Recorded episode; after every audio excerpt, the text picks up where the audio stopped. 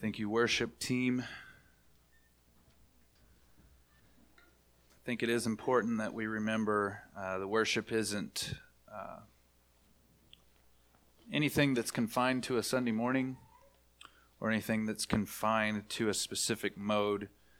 This is essentially the question that the woman at the well has for Jesus.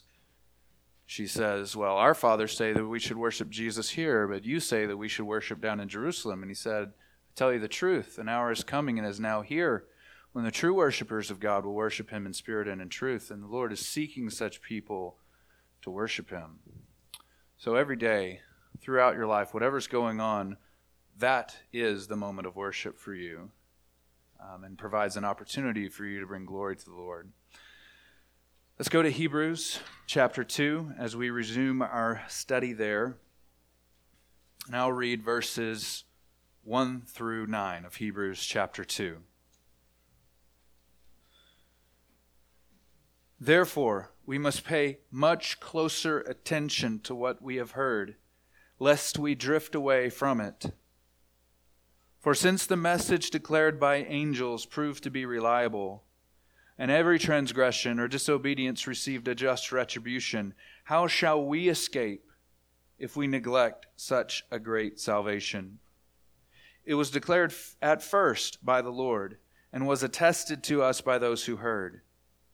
While God also bore witness by signs and wonders and various miracles and by gifts of the Holy Spirit distributed according to his will. For it was not to the angels that God subjected the world to come of which we are speaking. It has been testified somewhere What is man that you are mindful of him, or the Son of Man that you care for him? You made him for a little while lower than the angels. You have crowned him with glory and honor, putting everything in subjection under his feet. Now, in putting everything in subjection to him, he left nothing outside his control. At present, we do not yet see everything in subjection to him, but we see him who for a little while was made lower than the angels, namely Jesus crowned with glory and honor because of the suffering of death, so that by the grace of God he might taste death for everyone. The word of the Lord. And let us pray.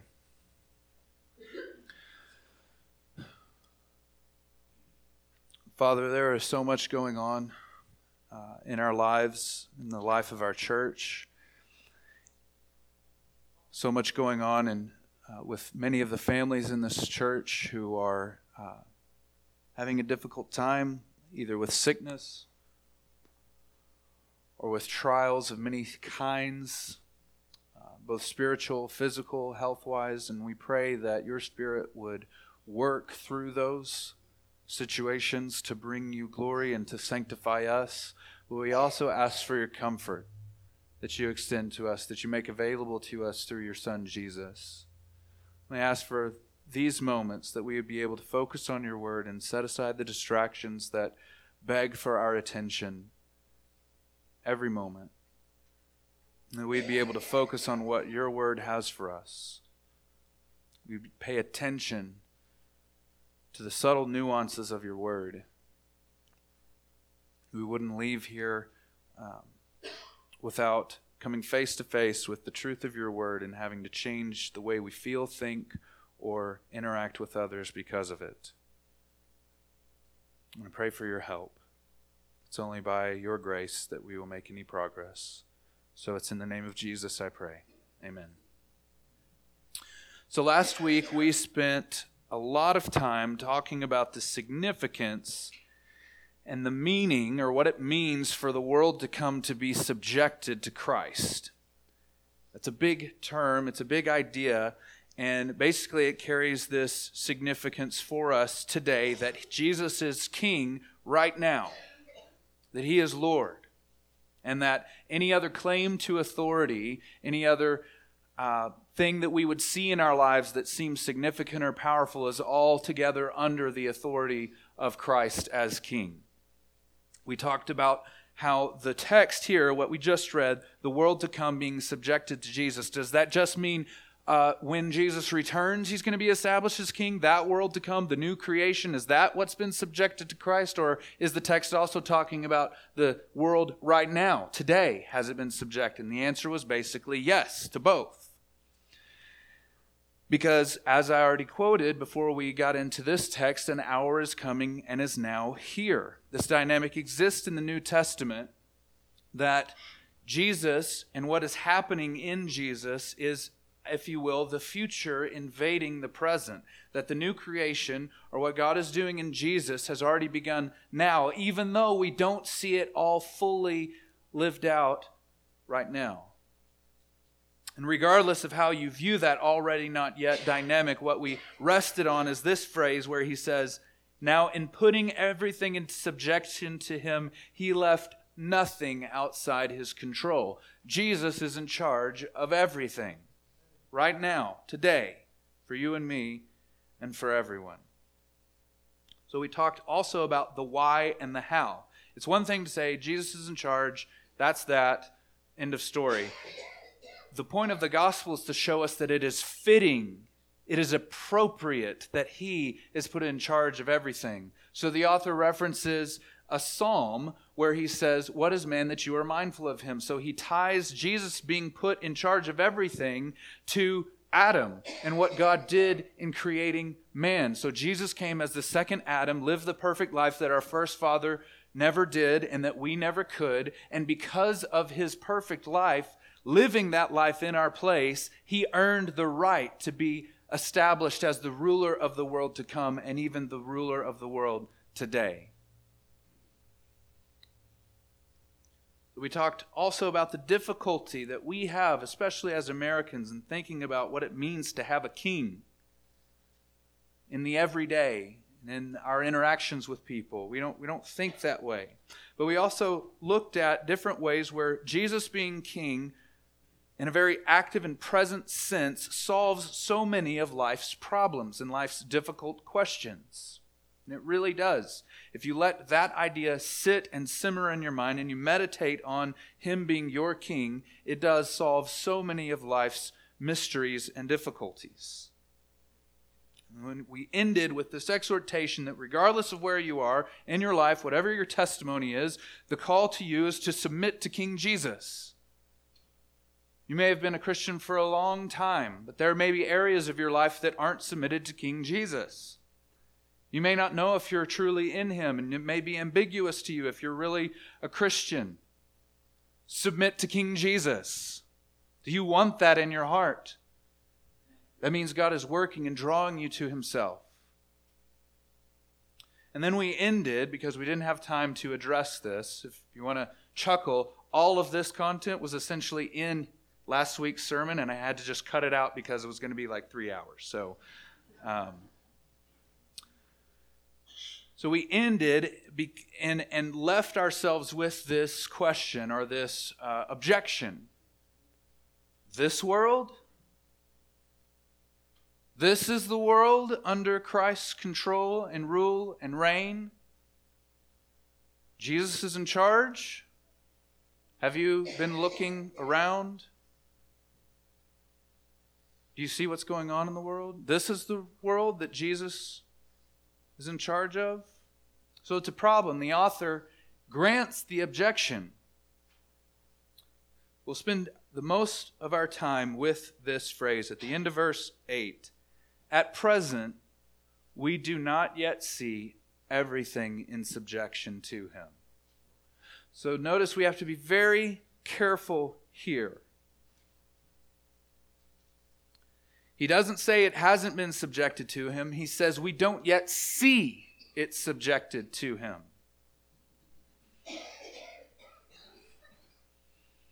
This is one of the most difficult issues to talk about as a preacher, a teacher, or a pastor. There are so many difficult things that a lot of people would consider difficult or hard or maybe awkward or insensitive that I don't have any struggle communicating. The biblical definition of God honoring sexuality, I can talk about that. I don't feel awkward doing it. How to untangle election and predestination, I don't mind talking about that. It's not awkward. It's not hard. I can talk about hell and judgment, even though those are completely socially unacceptable, and I, it doesn't bother me. It doesn't cause any anxiety or fear that I might turn someone away. But this issue is hard. At yet, at present, we don't yet see everything in subjection to him. The author is basically granting the objection to those in his audience who see that their life, because of the sufferings that they have experienced and the evil that we see in the world, it doesn't look like Jesus is in charge. And the confidence you should have as a believer is that the Bible is such an honest book that it grants those types of ex- uh, objections. It's not ignorant, it's not lollipops and skipping and unicorns. It's not just prosperity. God created the world good, go do it. It grants that there are legitimate issues and objections that might be raised against the claim that Jesus is in charge of everything.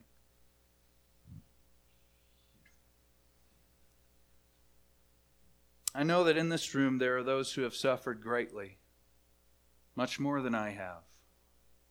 And so, as I try to unpack a biblical doctrine of suffering and how it can be the case that Jesus is in charge of everything with every dark thing we see in this world, I'm doing so with the spirit of humility, and I do it in a spirit knowing that there are those who have endured things that I never want to. So I come to you only on the authority of God's word, and I appeal to you to accept what he says. I don't come to you as a person who has a long list of resume of suffering. You know, I could name the things that have happened to me or to those I love, and maybe you would believe me a little bit more, and that I'm not just saying this in a vacuum, but that would be to dishonor the Word of God. The reason you should believe what I'm about to say and communicate to you is because the Word of God says it's the case.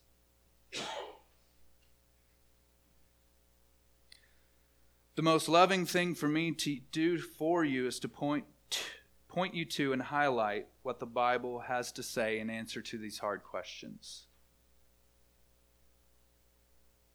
I will say as, as an aside that this what this biblical doctrine of, of suffering and understanding what people call the problem of evil or the problem of suffering I will say that those who have embraced this view, what I'm about to explain, those in my life who, has, who have suffered most, and I do know people who have suffered greatly, they find this to be the most comforting thing in those moments. So let's look at it together. At present, the end of verse 8, at present we do not yet see everything in subjection to Him. As I said, we'll spend the majority of our time here unpacking the meaning and implications of this phrase. Though we will get to verse 9 as well, because the argument continues on and gives us some nuance and some ways to think about suffering in more clear ways.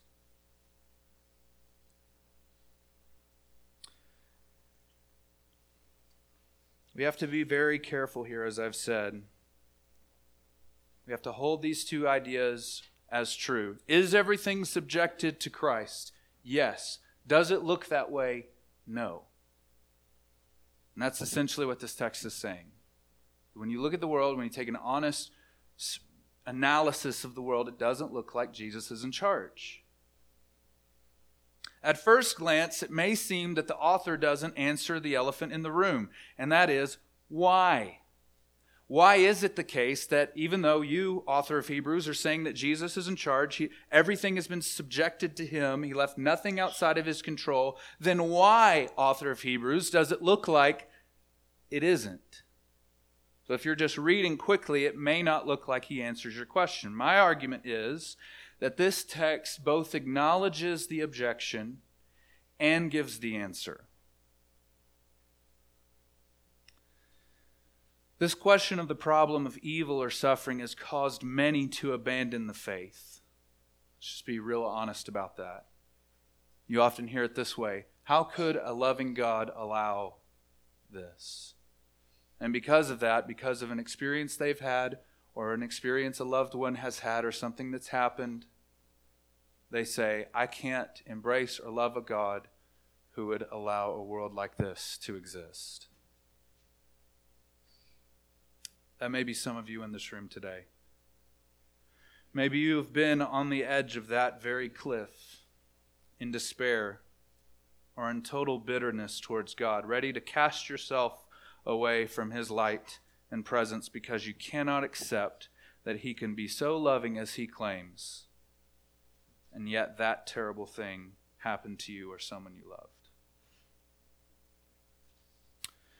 Before we get into what the Bible does say and what the Bible doesn't say about this issue, we need to be very honest what the Bible says about this world. The Bible says that this world is cursed, subjected to decay and futility. This is from Genesis 3 and Romans 8. We need to be very honest biblically about what this world is. It's not just an independent system that functions and there's people who are good, people who are bad, and we're all living our lives out within this system. The entire creation groans, according to Paul in Romans 8, under the weight of decay and futility because of sin. Because our first father, Adam, rebelled against God, this creature from the dirt decided to defy the holy God and because of that, he says to Adam, Cursed is the ground because of you.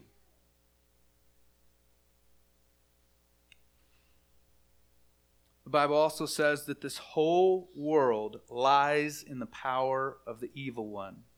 It's in 1 John 5. The whole world lies in the power of the evil one. So, again, the Bible is acknowledging this tension in certain places, it says that even the enemy is the God of this world. 2 Corinthians 4. It's talking about the unbelievers. In their case, the God of this world has blinded their eyes to keep them from seeing the glory of Christ. So you have this tension that doesn't seem reconcilable. That Jesus is in charge of everything, the world has been subjected to him, yet at the same time, the whole world lies in the power of the evil one. And the enemy is, in a sense, the God, small g, of this world. The Bible also says this world is passing away along with all its desires. It's from 1 John chapter 2. So, how can a world where all of that is true be subjected to Jesus? Before we get to what the answer is, I want to talk a little bit about what the answer is not. First, it's not like yin yang. If you're familiar with any kind of Eastern philosophy, the idea is that good and evil are equally powerful opposing forces in the world, and that they're vying for control. And you can either align yourself with the dark or align yourself with the light. And it's kind of in question who's going to win, but Jesus will show up one day and tip the scales in favor of the light, and good will win out. That is not the biblical answer. That doesn't explain this issue. The Bible's answer is not to say, well, we live in a fallen world. Man has his freedom of self determination. So God would like to fix it all, but he can't or won't because of how he set things up. That doesn't have any biblical support. And I'm not trying to be mean towards those of you who might believe this, and none of you have come to me and told you that you believe this, so I'm not singling anybody out. Most importantly, that's not comforting at all. Ever talked to someone who's just had a miscarriage a spouse who's just committed suicide.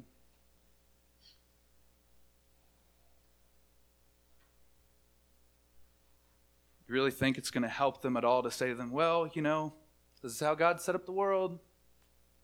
He would like to prevent it, and he would, but, but he, he just won't. doesn't help people, and that presents God as puny. We need a great God because that's the God who is there. That's the God who can help us deal with life's hard, difficult, sorrowful things. The third thing the answer is not. The Bible's answer is not to say, well, it's a mystery. We don't really know what's all going on. We don't really know how evil can be and suffering can be in light of Jesus as being the ruler of all things. It's a mystery. It's a cop out. And it does dishonor to the text because God has gone to great lengths to give us clear, specific ideas and truths about what is really going on in the world. So if we just back away, we close our Bibles and say, Oh, I can't understand it, it's a mystery, we do dishonor to God. And lastly, the Bible's answer is not to say, Well, you must have sinned in some way. Has anyone ever told you that? Get sick, someone in your family gets sick, something terrible happens, and you say, Well, if you only, had only obeyed God in this way or listened to Him in this way, then that wouldn't have happened to you. Remember, the disciples asked Jesus this very question Hey, Jesus, who sinned, this man or his parents, that he should be born blind? And Jesus responds, Neither, but so that the Son of Man would be glorified. Both his parents and he sinned. But his blindness is not due to their specific sin, it's for the glory of God. And we'll get into that as well later. People have said to uh, people I love very much, well, there must be a hole in your umbrella somewhere that God would allow this suffering into your life. You got to fix your umbrella. Isn't that exactly what Job's friends were saying to him? Like, you must have failed in some way, you must have dishonored God in some way that all this would be happening to you. God rejects that idea. And you should too.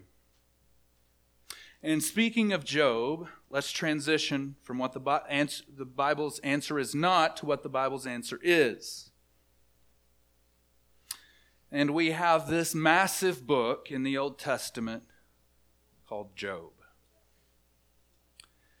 And it's interesting uh, in the circles I run in and have in the past because of my schooling or whatever, uh, people who exercise philosophy or write about this issue usually avoid Job because I think it is such an honest, brutally honest take on this question that it isn't palatable for modern sensibilities.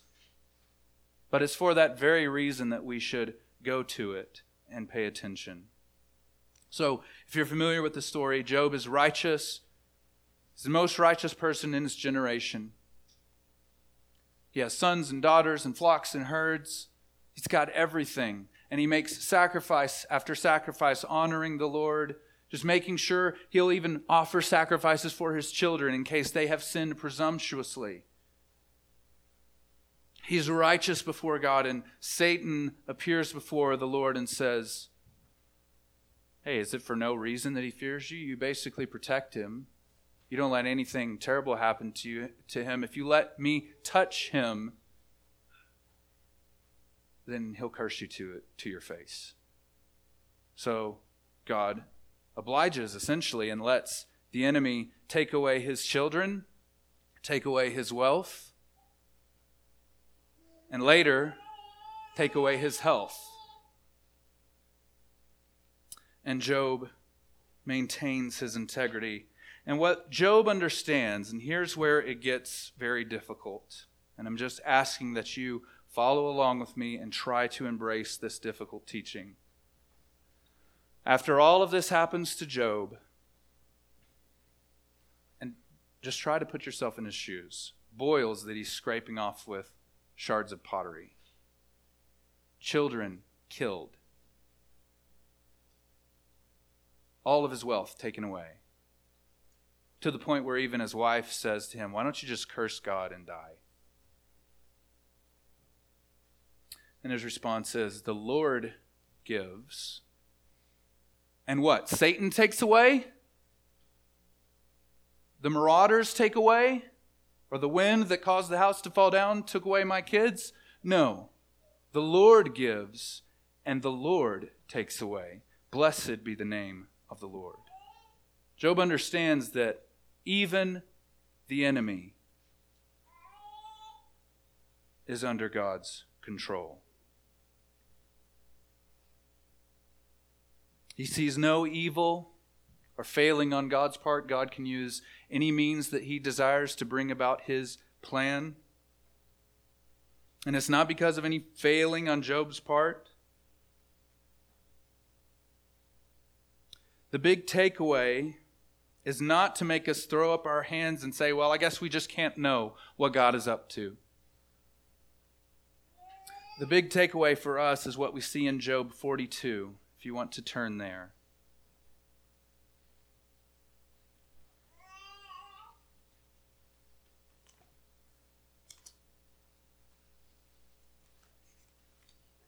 Job 42, verses 1 through 6.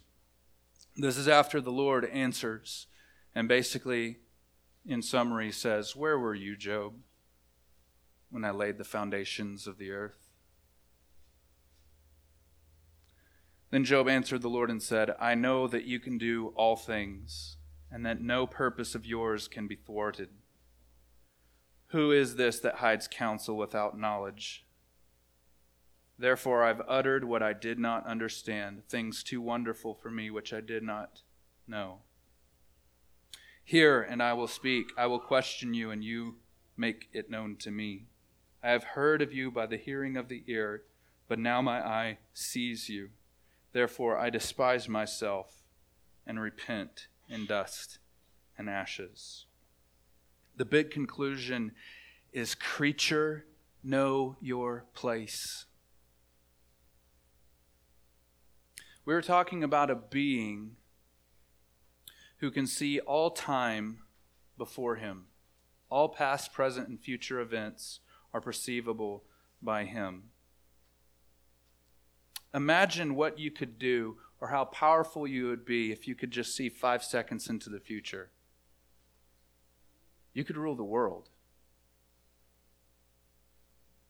For God, all future events, everything, all time, everywhere throughout the universe every galaxy is perceivable to him as a singular point without any exertion or sweat.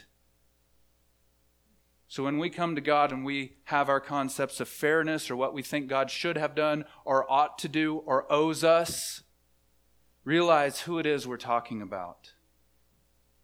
We're talking about the Almighty One, the I Am.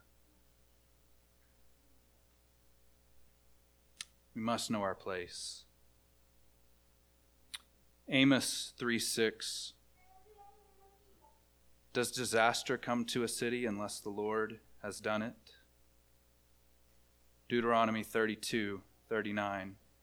See now that I, even I, am He, and there is no God besides me. I kill and I make alive, I wound and I heal, and there is none that can deliver out of my hand. Who can counsel the Lord? who can stand and say to him, What are you doing? And this is Job's response to his wife after his wife tells him, Why don't you just curse God and die? He says, You speak as one of the foolish women would speak. Shall we receive good from the Lord, and shall we not receive evil? In all this, Job did not sin with his lips. So what are we saying? Are, are we willing to obey God and follow God when He brings prosperity and goodness and all the things that we would want into our lives? And then when things turn south, where we don't really want them to go, when things are hard, when sickness comes, when death comes, when loss comes, searing loss comes, are we then going to abandon the Lord and say, well, we won't follow Him anymore? Blessed be the name of the Lord.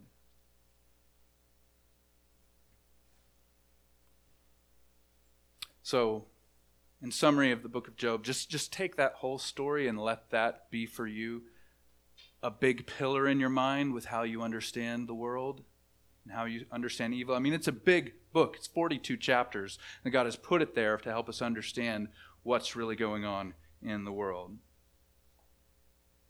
Secondly, part of the Bible's answer to this issue, we've already touched on it.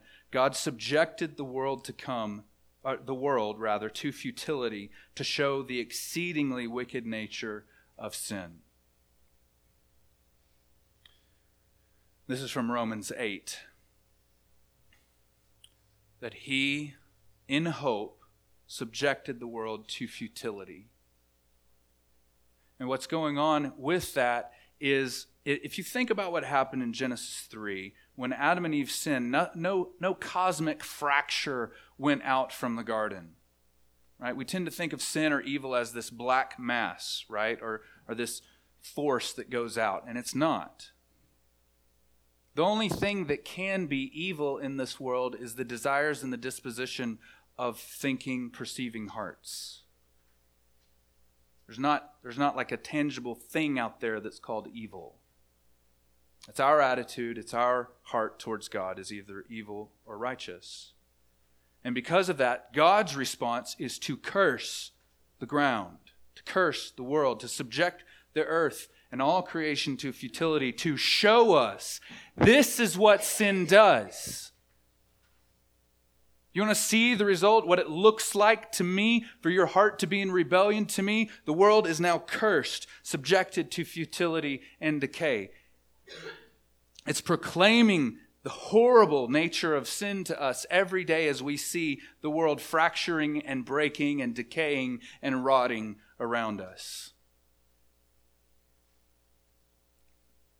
When you visit a friend in the hospital with cancer, when you see sickness and plague, it should make you hate sin all the more because this is what sin does.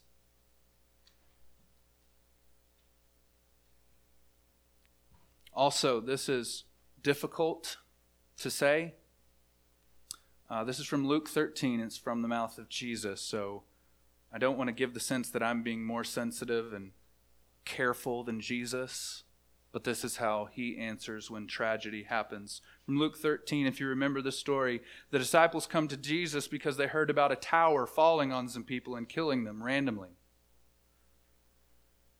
And he says, Do you think that you're any more righteous than them? No, I tell you, unless you repent, you will all likewise perish. That's Jesus.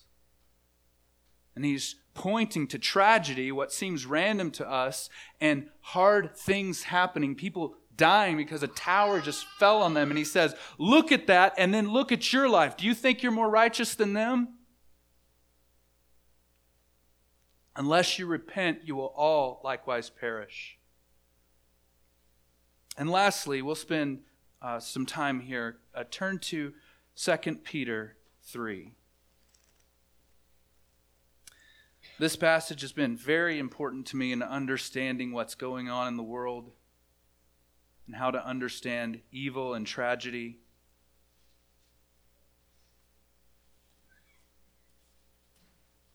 I'll pick it up in verse 7 and I'll read to verse 13.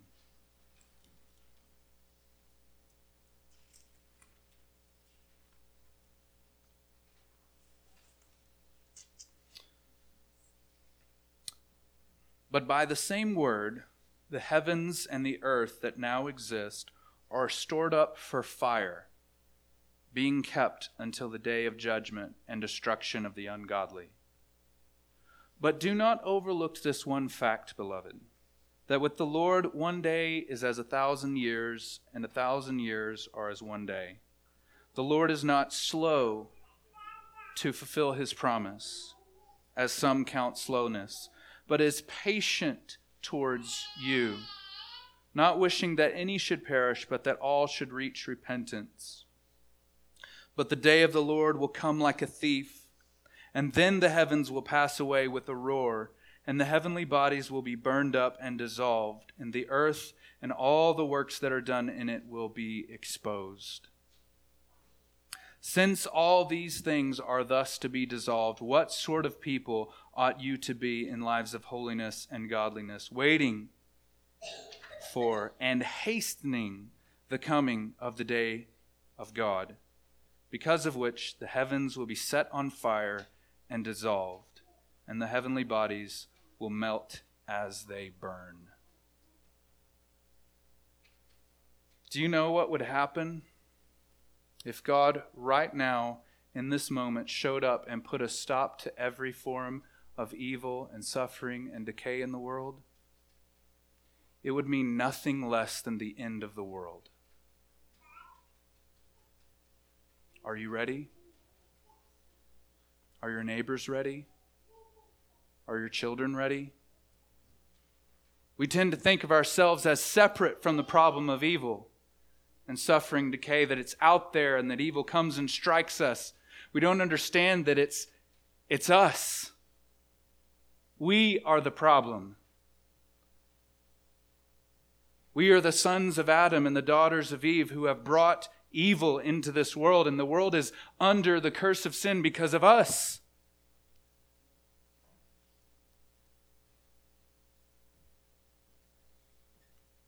The blood of the martyrs, according to John in the Revelation to John, is crying out from under the altar in heaven, saying to God, How long will you let this go on? How long will you wait to respond and cleanse the world of evil? Count it as his patience. He is patient towards you. He's basically holding off the cleansing of the world and the final end of evil and suffering because he desires more people to come to repentance.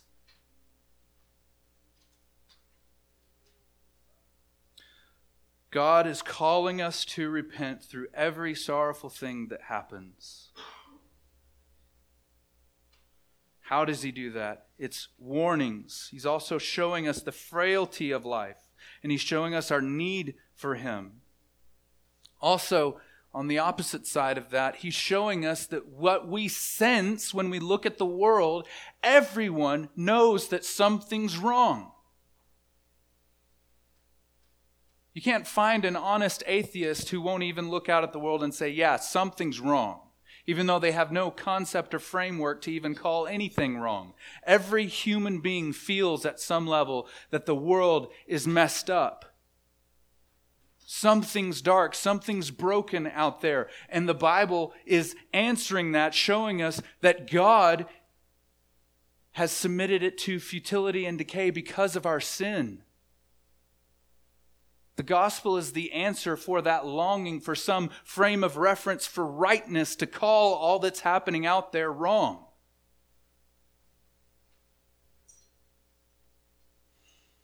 So, as I said, this statement in Hebrews, bringing it back to Hebrews. At present, we do not yet see everything in submission to Him. It acknowledges the objection and it also gives us direction to understand the answer.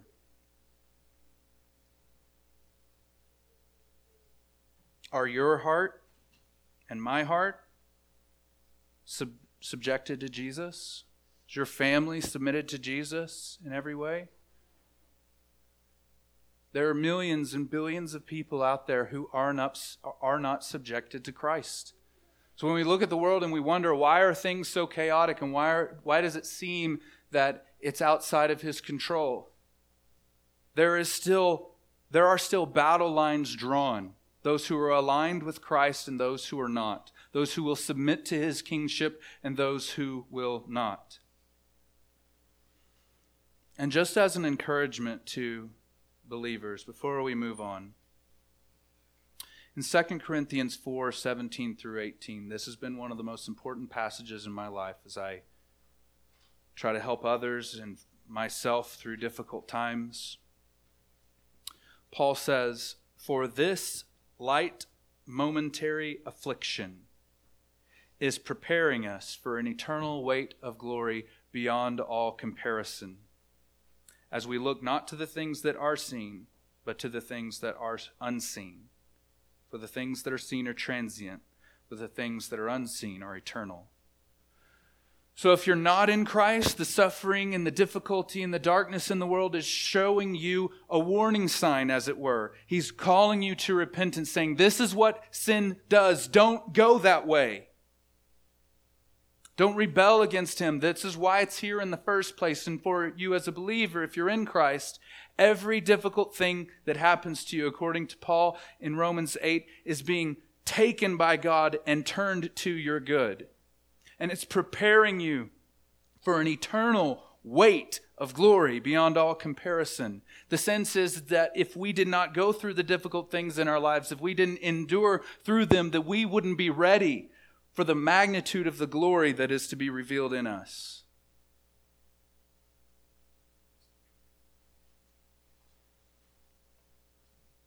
So the author began here. He says, At present, we don't see everything in subjection to him. But what do we see? Verse 9. But we see him who for a little while was made lower than the angels, namely Jesus.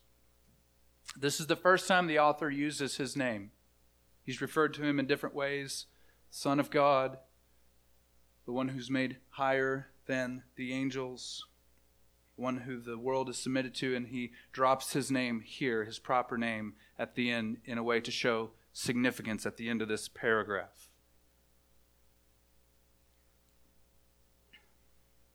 In talking about him being made lower than the angels, what we need to see is that Jesus doesn't stand far off. God does not stand far off while this world suffers and languishes under the curse of sin. Jesus himself took on broken human flesh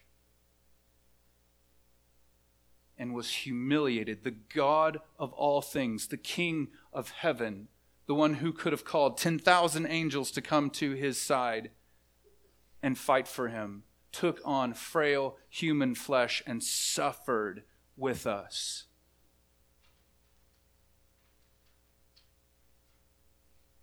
So while we don't see everything in subjection to him, we do see him.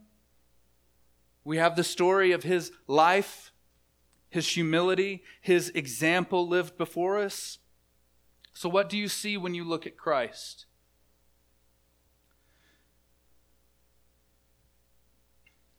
We see him who for a little while was made lower than the angels, namely Jesus, crowned with glory and honor because of the suffering of death, so that by the grace of God he might taste death for everyone. He is crowned with this glory and honor, and it's kind of an indefinite reference, meaning it's all glory and honor is given to him.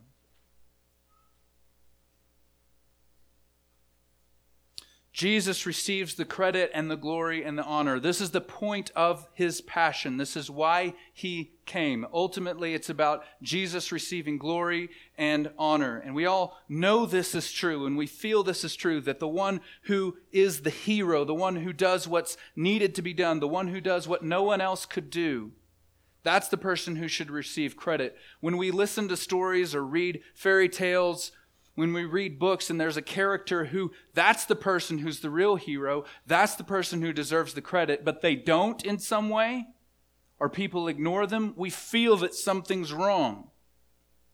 We feel that an injustice has been done if someone else gets the credit or someone else gets the praise for what they did.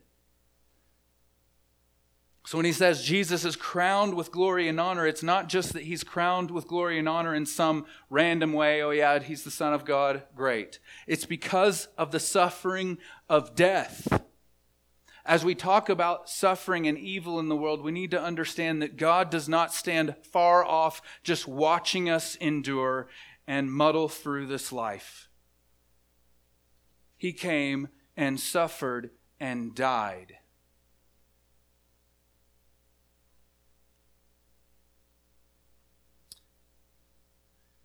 Every tragedy of this life can be seen in one way as a warning against sin because of where sin ultimately leads, and that is the wrath of God. If you understand what God did in Christ on the cross, you begin to see that Jesus willingly endured a kind of suffering that no one who has ever lived has endured. We see God's wrath in the Old Testament poured out in certain ways in different places. He calls it his wrath that breaks out against the Israelites when they sin and worship the idol. But then Paul says in Acts 17, in former times God overlooked. So there's a sense in the Bible that all the wrath that we see God pouring out against sin in the Old Testament is, in a sense, diluted. That it's halfway, it's not the full blown, undiluted wrath of God. And when Jesus died on the cross, when he was nailed to the cross, broken, it wasn't just the physical suffering of death that made that such a terrible thing. He drank the cup of God's wrath, poured out undiluted. There aren't words I can use to express the degree of that suffering. Jesus does not stand idly by while we go through this life suffering and enduring evil. He comes and he drinks it to the full so that you don't have to. So, this is the offer. When, when you think about evil, when you think about suffering in your life, God's answer to that is look at the cross. If you have a problem with how God has orchestrated the events in your life and how things have unfolded, look what He did to His Son for your sake. And for many people, that's not enough. And I don't know what I can do for you to help you to see it as enough.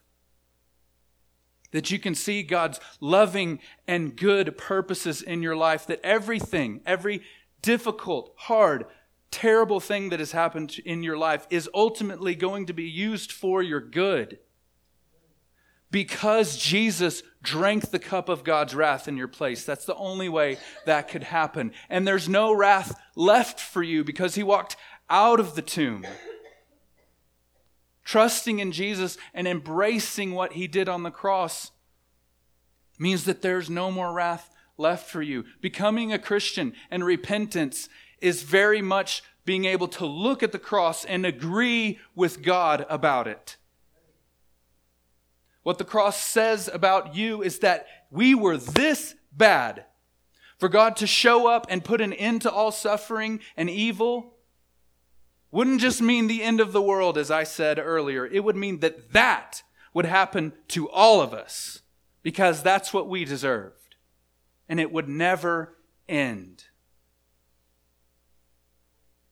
So, in dealing with difficulty and suffering, when we look at the cross, we understand that God is saying, This is how bad you were.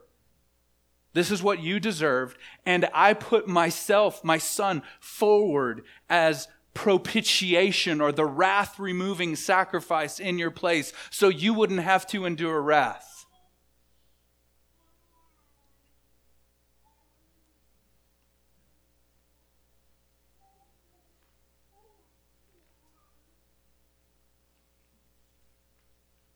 So don't stumble over this. Some of you don't think, some of you in your heart of your hearts, you may not think that you deserve that.